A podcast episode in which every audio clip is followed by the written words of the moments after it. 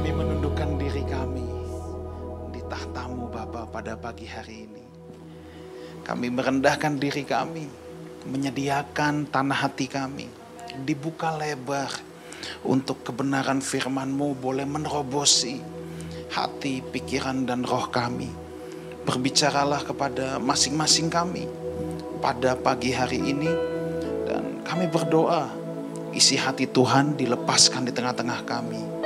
Roh Kudus wahyukan kepada kami apa yang menjadi hikmat-Mu karena kami tidak mungkin bisa mengerti rahasia Tuhan kalau bukan Roh Kudus yang mewahyukan kepada kami semua. Pakai hambamu yang akan membagikan kebenaran firman-Mu. Biar kebenaran ini boleh berbuah lebat dalam hidup kami dan berikan kami anugerah-Mu untuk bisa menjadi pelaku firman. Bukan hanya mendengarkan, bukan hanya teori, tapi kami punya anugerah Tuhan, kemampuan untuk melakukannya, untuk menghidupinya. Terima kasih dalam nama Tuhan Yesus kami berdoa. Kami mengucap syukur sama-sama kita katakan amin. Silakan duduk. Thank you present worship team. Siapa yang siap diberkati oleh kebenaran firman Tuhan, saya percaya kita semua menikmati hadirat Allah pada pagi hari ini. So tanpa panjang lebar, saya undang Pastor Ruli Simorangkir untuk membagikan kebenaran firman Tuhan.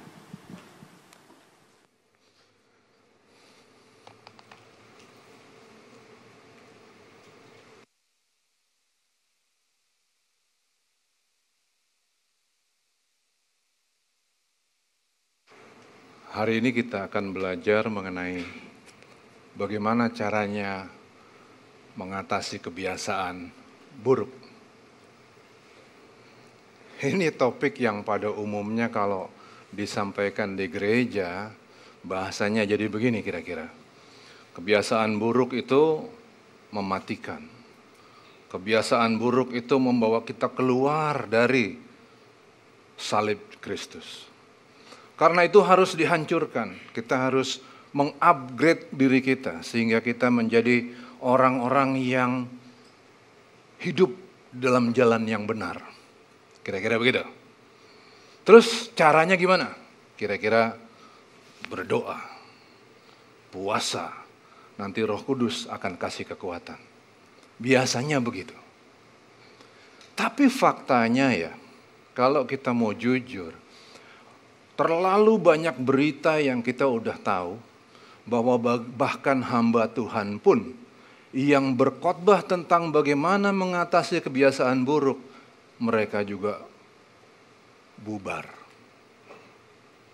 Karena nggak berhasil kok ngatasi kebiasaan buruk itu. Jadi gimana caranya supaya kita ini bisa mengatasi kebiasaan buruk kita dan ganti dengan kebiasaan yang baru. Nah, itu yang kita mau pelajarin pagi ini. Pertama-tama saya mesti jelasin begini. Ini adalah nilai dari Lifehouse. Lifehouse punya nilai ini. Catat ini. Yang dibutuhkan tuh bukan tentang kita upgrade. Enggak.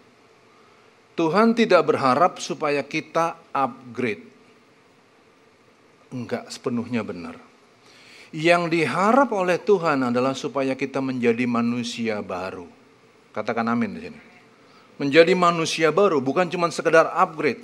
Karena kuasa ilahinya telah menganugerahkan kepada kita segala sesuatu yang berguna untuk hidup yang saleh oleh pengenalan kita akan dia yang telah memanggil kita oleh kuasanya yang mulia dan ajaib. Kalau nanti kita diproyeksikan untuk boleh ada bersama-sama dengan Allah di dalam kekekalan, yang dituntut dari kita, yang diharap dari kita, bukan cuma sekedar orang-orang yang upgrade, tapi manusia yang baru. Nah, tapi Allah itu Allah yang luar biasa adil. Dia bukan cuma nuntut kita, jadilah manusia baru. Aku sudah sediakan darah. Enggak, dia punya cara yang jauh lebih hebat lagi. Supaya kita pertama bisa ngalahin kebiasaan buruk kita, ganti dengan kebiasaan yang baru. Dia udah kasih di dalam diri kita bahan dan sarananya. Apa itu bahan dan sarananya? Nanti saya jelasin. Tapi khotbah saya ini judulnya adalah Oxid, Oxytocin Overdose. Ulangin, Oxytocin Overdose. Kelebihan oksitosin. Nah, nanti saya jelasin apa hubungan ini semua. Tapi sebelum saya masuk ke situ, saya mau jelasin dulu mengenai apa sih yang dimaksud dengan kebiasaan itu apa sih? Kebiasaan itu adalah segala sesuatu yang kita pelajarin jauh sebelum kita jadi manusia. Waktu kita baru lahir, kita belum punya nalar, kita belum punya kemampuan berpikir, kita udah belajar ngebentuk suatu kebiasaan waktu itu. Dalam teorinya disebut begini. Cara belajar kita itu disebut sebagai cara belajar positif, negatif, baca di depan, reinforcement. Positif, negatif, reinforcement. Di dalam positif negatif reinforcement ada tiga unsurnya di dalam situ. Kita baca sama-sama. Satu, trigger, behavior. Ketiga, result. Ya, reward. Nah, apa sih yang terjadi? Kita ngeliat begini. Itu ada minuman di situ tuh. Kayaknya seru tuh kalau kita minum. Trigger. Itu pemicunya. Kemudian kita datang, behavior, kita minum, ngerasa enak reward, repeat, ulang lagi. Waktu kita masih bayi nih, masih bayi, kita belum bisa mikir, kita cuma bisa nangis. Waktu kita kepengen diperhatiin sama orang tua kita, apa yang kita buat? Bayi bikin apa? Dia nangis kenceng banget, wah, wah, wah, wah, wah. Ibunya datang ngerangkul. Bayinya ngerasa nyaman. Artinya dapat reward. Dan apa? Repeat. Gitu. Setiap kali mereka ngerasa kepengen dirasayang, kepengen dirangkul, apa yang bayi bikin? The same thing again. Sebelum mereka bisa belajar loh. Nah bayangin, waktu orang ini makin dewasa, waktu orang ini makin gede, waktu dia ngerasa ke pojok, takut, ngerasa terintimidasi, marah, kepengen punya pelepasan, kira-kira apa yang dia kerjain? Yang bisa bikin dia happy. Kalau orang happy-nya makan, apa yang dia buat? Makanlah jadi sarananya supaya dia ngerasa happy.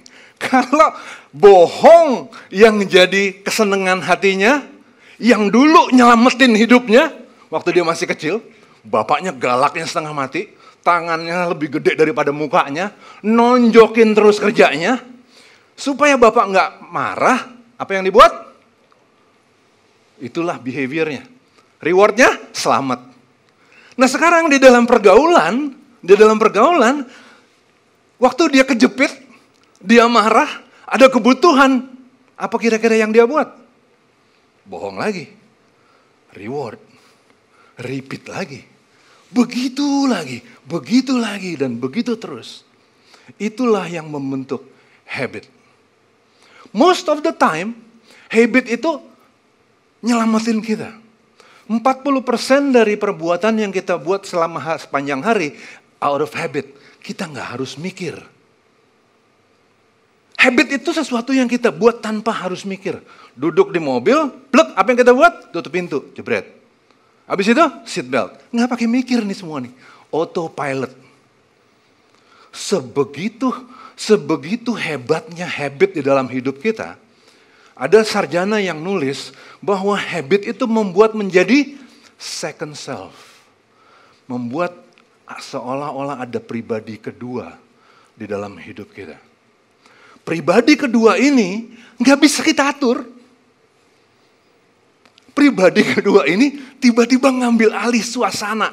Lagi kejepit tadi, lagi kejepit. Apa, apa, apa, apa, apa, apa. Apa yang dibuat? Kita ngulang lagi kebiasaan yang sama itu. Nah itulah yang terjadi. Mana dia second self kita?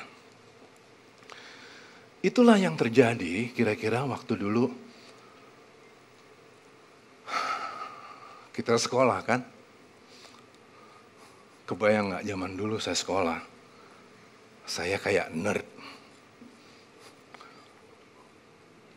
Orang yang kepengen diterima sama teman-teman yang lain. Yang bener kali masa kita belajar di kelas sementara anak-anak main basket. Kan gak cool dong. Kita harus di depan, paling depan main basket sementara orang sekolah kan gitu kan. Jadi kan kebiasaan itu. Itu juga yang bikin Israel waktu baru keluar dari Mesir. Mereka masih keikat dengan habitnya mereka yang lama. Bayangin ya, mereka udah beratus-ratus tahun ada di Mesir. Mungkin hidup nggak nyaman lah, ya dong, pamannya juga budak kan. Pasti nggak nyaman lah. Tapi seenggak-enggaknya air di Mesir aman lah. Pasti ada lah di sana, ya kan. Nah sekarang Tuhan bilang gini, kamu keluar. Kita sama-sama masuk ke dalam perjalanan di padang pasir Waktu mereka ada di padang pasir, lagi secara tepat, ulang, secara tepat ngelaksanain firman Tuhan. Apa yang harus mereka rasain? Nggak ada air.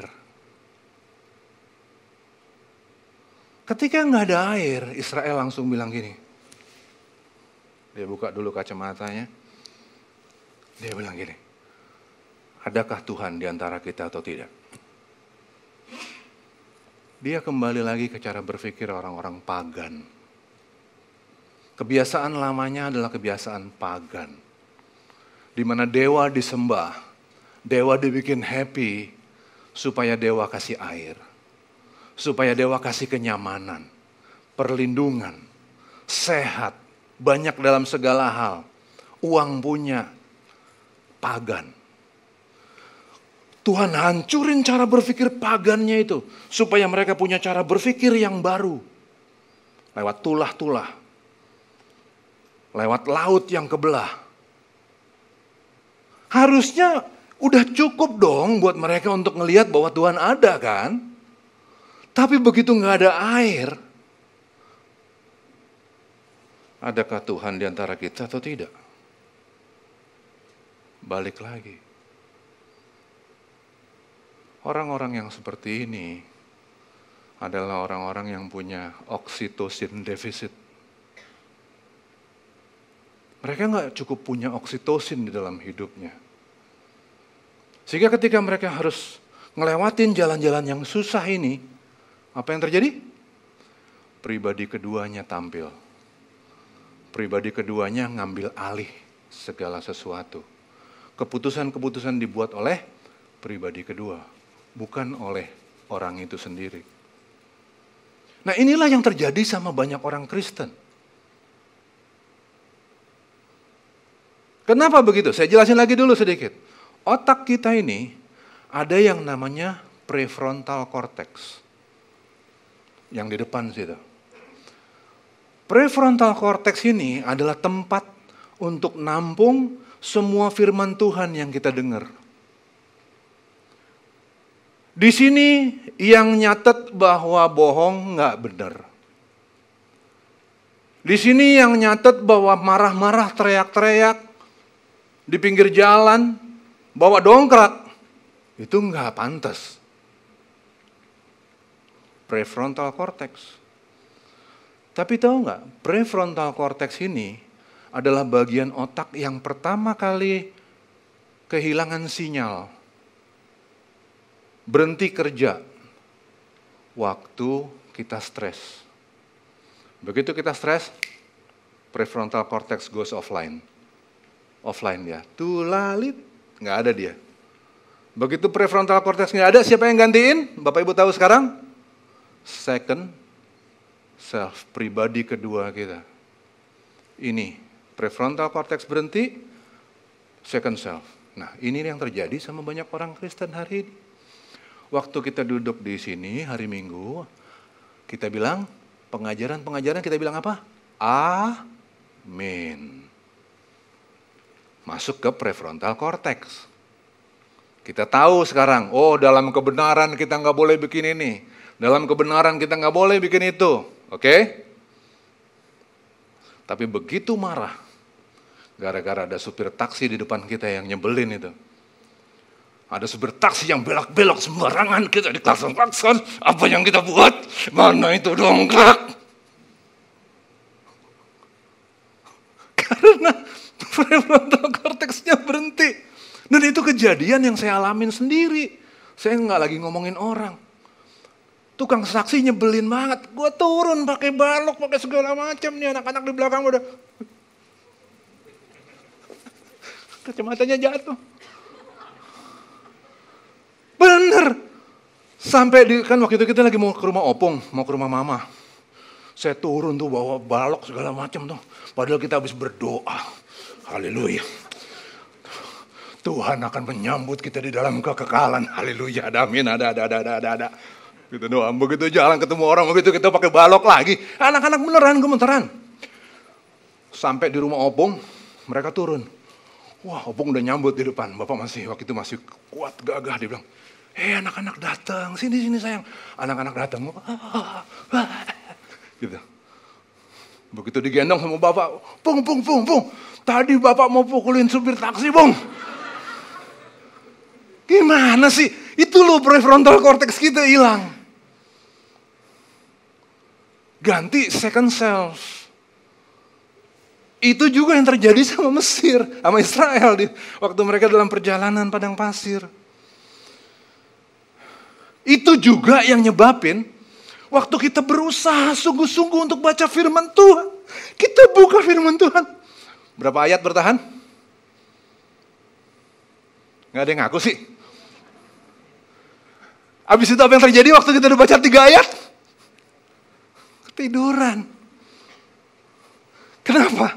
Karena harus ada usaha, tau Ada usaha. Begitu ada usaha, prefrontal cortex berhenti, set.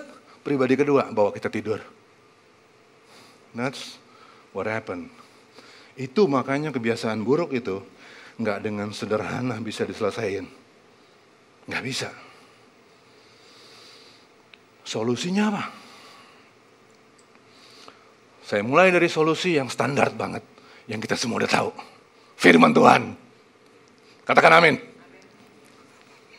Tapi itu yang paling sederhana. Firman Tuhan. Firman Tuhan bilang begini.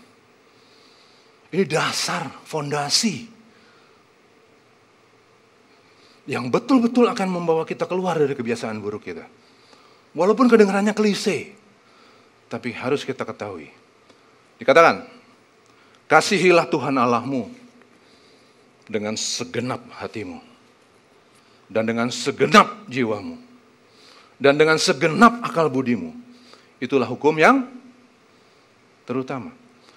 Dan hukum yang kedua yang sama dengan itu ialah, Bapak Ibu baca. Ya, belum keluar.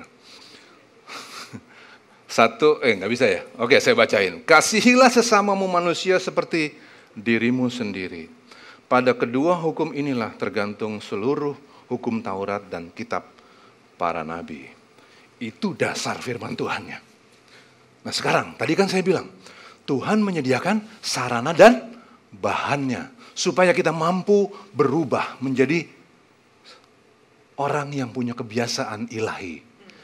Diganti menjadi orang baru, ciptaan yang baru, bukan sekedar upgrade. Tuhan sediain bahannya. Bahannya namanya adalah kimia dalam tubuh kita yang disebut dengan oksitosin. Katakan? Oksi. Bagaimana caranya kita ngehasilin oksitosin di dalam hidup badan kita? Udah ada. Udah di dalam. Tapi gimana caranya supaya kita bisa bikin dengan jumlah yang banyak? Salah satu caranya adalah dengan sentuhan sesama manusia. Saya undang Bapak Ibu berdiri. Silakan berdiri. Sentuhan sesama manusia. Karena itu, waktu kita mau bikin deal bisnis, kita perlu tanda jabat tangan. Dengan jabat tangan ada oksitosin, dengan oksitosin ada trust. Oksitosin terbentuk karena kita berani ngerangkul orang yang kita sayang. Kalau di sebelah kita ada orang yang kita sayang, keluarga kita, orang yang kita kasih, rangkul, senyum, kasih. Hai bang. What do we feel? What do we feel? Tiba-tiba ada surge. Zoom. Kita happy. Senyum kiri kanan. Itu makanya di gereja kita harus biasain untuk tepuk tangan, angkat tangan, senyum. Kenapa? Oksitosin. Silakan duduk Bapak Ibu, Saudaraku. Oksitosin kebentuk dengan cara yang sederhana seperti itu. Tapi ada lagi sumber oksitosin yang lebih hebat. Maksudnya cara untuk menghasilkan oksitosin yang lebih hebat. Tahu gimana caranya? Berbuat baik untuk orang lain tanpa berharap kembali. Saya ulang ya, habis itu kita ulang rame-rame. Berbuat baik kepada orang lain tanpa mengharap, ulang.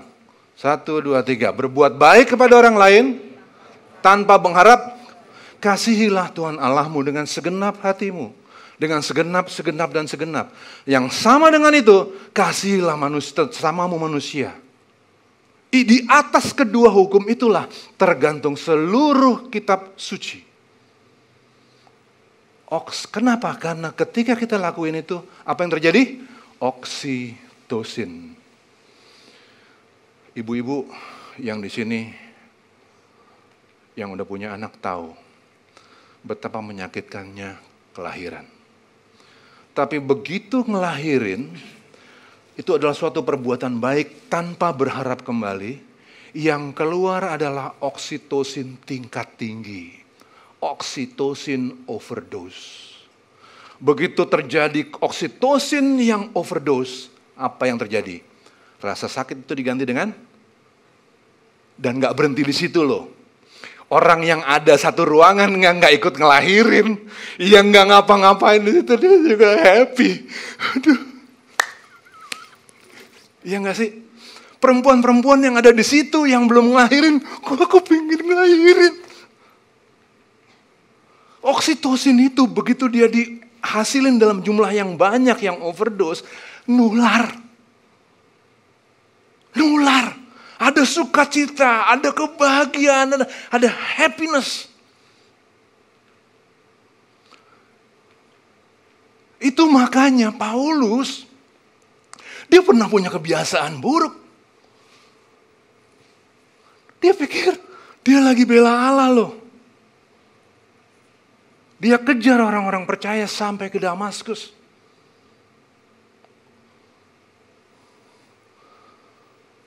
Tapi dalam perjalanan itu, dia ketemu Tuhan. Dan gak dia papain. Saulus, Saulus, kenapa engkau menganiaya aku?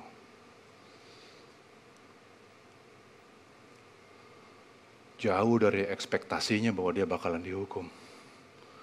Ada sukacita di situ. Kira-kira ada apa sih di situ? Ada oksitosin kan? Terus dia belajar ke Arab 13 tahun, 14 tahun. Dia balik lagi ke Yerusalem. Sejak saat itu apa sih yang dia buat? Apa? Kebaikan untuk orang lain tanpa dia berharap apa pun kembali. Ini orang pangkatnya turun, gengsinya turun. Hancur-hancuran loh. Hancur-hancuran. Tapi ya, dia bisa-bisanya ngomong begini dalam satu Korintus. Tetapi jika aku harus hidup di dunia ini, itu berarti ku, berarti bagiku bekerja memberi buah. Memberi buah untuk apa? Dia nggak dapat apa-apa in return, nggak ada. Yang ada dia, aduh, sengsara banget. Tapi jadi mana yang harus kupilih? Kata Paulus. Aku nggak tahu. Tapi saking itu oksitosin overdose dalam hidupnya. Dia curahin waktu, dia curahin tenaga, dia curahin semuanya untuk orang lain. Dia dia tulis begini loh. Dalam semua penderitaannya itu. Ingat ibu-ibu ngelahirin sakit kan? Paulus tulis begini. Apakah mereka pelayan Kristus? Aku berkata seperti orang gila, aku lebih lagi mau ngaku pelayan Tuhan. Aku lebih lagi, kata Paulus. Aku lebih banyak berjerih lelah. Lebih sering di dalam penjara, didera di luar batas. Ada kali kira-kira kali kalau orang mau disiksa. Tapi aku ketika aku melayani jemaat dengan sungguh-sungguh. Aku nggak ngarepin apa pun kembali. Apa yang aku rasain? Aku didera di luar batas. Kerap kali dalam bahaya maut. Lima kali aku disesah orang Yahudi. Setiap kali empat puluh kurang satu pukulan. Tiga kali aku didera. Satu kali aku dilempari dengan batu. Tiga kali mengalami karam kapal. Sehari semalam aku terkatung-katung di tengah laut. Dalam perjalananku aku sering diancam bahaya banjir dan selanjutnya dan selanjutnya dan selanjutnya. Tapi dia happy. Lewat pengorbanan Paulus yang seperti itu sampai hari ini. Hampir setiap kota besar selalu punya gereja yang dikasih nama Santo Paulus. Sampai hari ini. Kenapa? Ada oksitosin yang melimpah. Orang jadi happy. Di London ada satu gereja Santo Paulus. Ya ampun, saya berdiri di situ, saya pikir begini. Kebayang ya, Betapa dulu dia tuh ngehasilin oksitosin yang melimpah luar biasa. Sampai karyanya itu mempengaruhi seluruh dunia. Kebayang ya kalau hari itu saya di depan situ, di depan gereja Santo, gereja Paulus itu. Terus saya dengar suaranya dia yang kayak begini. Tiga kali aku mengalami kapal karam, ram, ram, ram, ram, ram. Tapi dia sendiri yang ngomong gitu. Wah, saya juga bakalan kebakar luar biasa, iya gak sih? Dan ini bukan cuma punya Paulus, Bapak Ibu.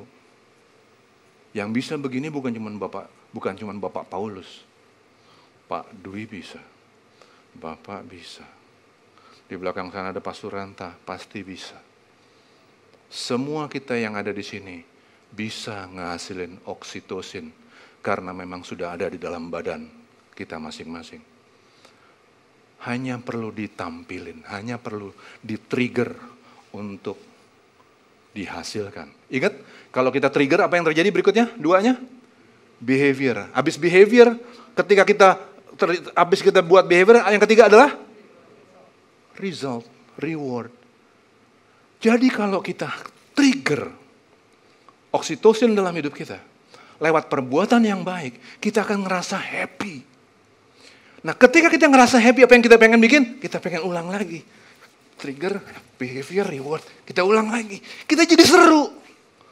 Dengan cara seperti itu kita tinggalin kebiasaan-kebiasaan yang lama kita. Nah, hari ini kita nggak lagi ada di sini supaya semua keluar, uang Bapak Ibu keluar. Coba kita bawa kantong persembahan. Enggak, enggak gitu. Yang saya mau tekankan, itu bukan sekedar uang Bapak Ibu. Kita punya hal yang jauh lebih berharga dalam hidup kita daripada sekedar uang kita. You know what? Apa itu? Apa yang kita miliki sehari-hari yang jauh lebih berharga dari uang kita? Siapa bisa jawab? Apa itu? Liburan ke Bali deh jawabannya kalau bisa jawab. Apa? Waktu. Tapi anak saya yang jawab. Jadi nggak boleh. Waktu. Kalau kita kasih uang, kita masih bisa dapat uang. Kalau kita kasih barang, kita masih bisa dapat barang, ya nggak? Tapi waktu kita kasih waktu kita, bisa kita minta lagi? Apa yang kita udah jalanin sekarang, one minute satu menit yang kita lewatin di sini, kita nggak bisa dapetin balik. Dalam waktu yang berharga itu, kita dengerin orang lain.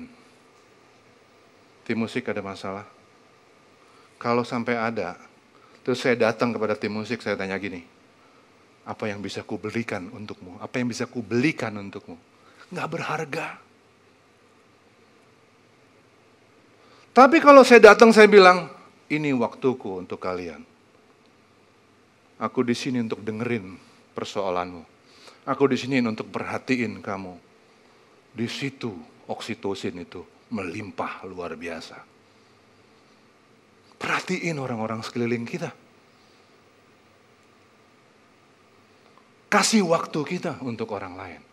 Justru di situ oksitosin itu melimpah. Tanpa itu, Kalau kita nggak limpahin oksitosin dengan cara memberi tanpa berharap, yang akan terjadi adalah oksitosin deficiency. Ketika oksitosin defisiensi yang terjadi, apa yang terjadi, apa yang timbul? Keserakahan. Nah, baru-baru ini kita baru melihat ada suatu peragaan di mana di sana terjadi oksitosin defisiensi. Awalnya oksitosin melimpah-limpah, tapi belakangan defisiensi. Tolong puterin video kita.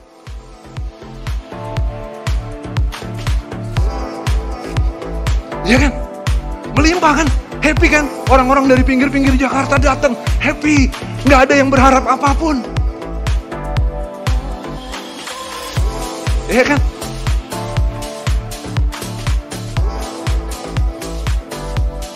Tapi begitu begini-beginian datang.